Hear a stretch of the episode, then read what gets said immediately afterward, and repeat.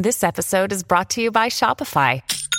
Forget the frustration of picking commerce platforms when you switch your business to Shopify, the global commerce platform that supercharges your selling wherever you sell. With Shopify, you'll harness the same intuitive features, trusted apps, and powerful analytics used by the world's leading brands. Sign up today for your one dollar per month trial period at shopify.com slash tech, all lowercase. That's shopify.com slash tech. Delicious, meat nutritious, and the snack that packs a real protein punch, Wonderful Pistachios.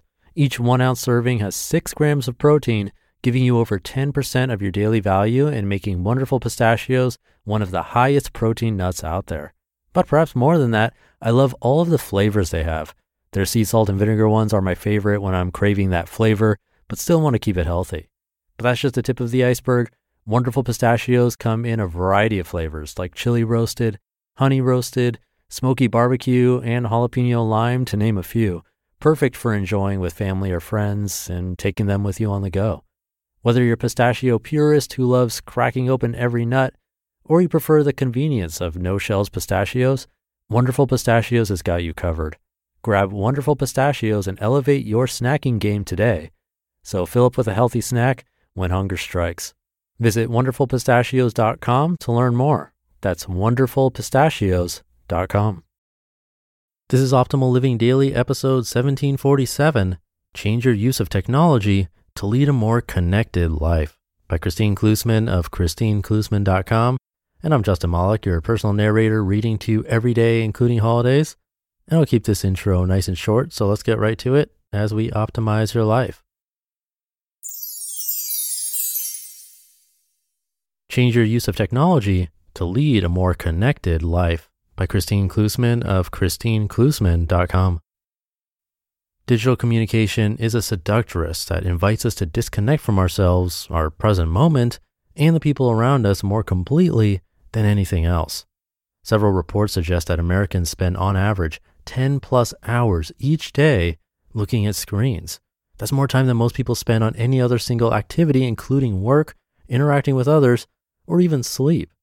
When you fill every spare second looking at your phone or screen instead of looking inside or outside as it may be, you slip farther and farther away from your true self and the joy of living a conscious life.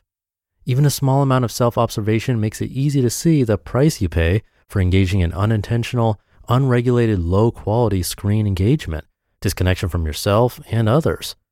Do these symptoms sound familiar? Lack of awareness of your needs, such as noticing hunger or tiredness, a slightly anxious or unpleasant quality to your mood, feeling spacey as though you're under hypnotic spell or trance. Long periods of time seem to disappear. You reach for a device anytime there is a sliver of downtime, or you find you never have time to daydream or mentally process. Digital connection versus conscious living. Most of us are not in the driver's seat when it comes to our relationship with technology. Low-quality interactions with our devices can inadvertently rob us of some of the most precious aspects of living a conscious life. Just checking your email is a slippery slope habit with staggering effects when you add up how many times a day you are mindlessly or unconsciously checking your devices. The irony of technology is that we are often the most disconnected from time, our true priorities, other people, our environment, and a conscious life when we are digitally, quote-unquote, connected. A mother in one of my parenting groups observed that as much as she patted herself on the back for managing to make it home in time from work to be with her children after school each day, she was frittering away that time by constantly checking her devices and or responding to emails, causing her to be just as unavailable and disconnected from her kids as if she were still gone from the house. Cultivating a conscious life with wise technology use. Screen addiction and the deleterious side effects of too much technology are getting a lot of press coverage these days. While these issues are important to bring to public consciousness, this kind of coverage doesn't tell us how to cultivate a healthy relationship with technology. Technology is here to stay, and barring some kind of apocalyptic destruction of the world, is going to be a permanent part of our lives. So we have got to figure out how to live with it without losing ourselves. Five ways to improve your relationship with technology. Awareness. The first and most important tool is to become more intentional and aware of how you use technology. Learn to tell the difference between high-quality digital interactions and low-quality ones.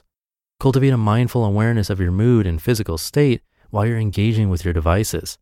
Bring a curious attention and do a body scan to help identify the subtle feeling states that accompany different types of screen engagement. You'll quickly start to recognize the difference. Self-investigation. Ask yourself whether your compulsion to respond to everything immediately might not be fueled by a compulsive relationship with your technology rather than actual urgency. Consider whether you might be using technology to avoid certain emotional states or real-life interactions. Measurement. Gather data. Make the effort to actually calculate hour by hour how much time you spend interacting with technology in a given week. Include time engaging with technology both at work and outside of it, and be sure to include time spent in passive ways such as binge watching television or skimming social network feeds. Intention. Set boundaries with yourself. Limit email checking, internet surfing, text responding, or even channel switching on the T V to the times you've established in advance. An action. Next time you feel that powerful urge to check and reply, take a deep breath instead and ask yourself, is this really what I want to devote my attention to right now? Or am I better served by sticking with my current train of thought? Resisting the urge in this way helps build mental muscle and helps you realize what a powerful force that urge really is. Reconnect to a conscious life. Our complicated relationship to technology is one of the largest areas of opportunity for people to reconnect with their intentions and reclaim a domain that's rife with disconnection. Having a positive connection with technology is simply about being clear about the why, how, and when of engagement and correcting yourself when you get off track. For the average person in modern society, technology is a steadily rising tide that can flood the environment at any moment without mindful awareness and intentional use. Its addictive quality requires us to frequently check in, reappraise, and course correct where needed in order to tame the beast. Remember that the purpose of technology is to improve your life, not to own it. You just listened to the post titled, Change Your Use of Technology to Lead a More Connected Life by Kristine Klussmann of Kristine Klussmann dot com. And thank you to Kristine. Now, more than ever, is a great time to reevaluate your time using technology. With the pandemic, many of us are relying on it even more, so it's important to keep this in check, and awareness is the place to start, as she mentioned. We're actually going to cover digital awareness specifically in our free community on Vibely. You can come by old podcast dot com slash join to join in on that. One whole week will be dedicated to this exact topic, so hopefully I'll see you there. But in either case, definitely something to consider these days. So do consider. Thank you for listening.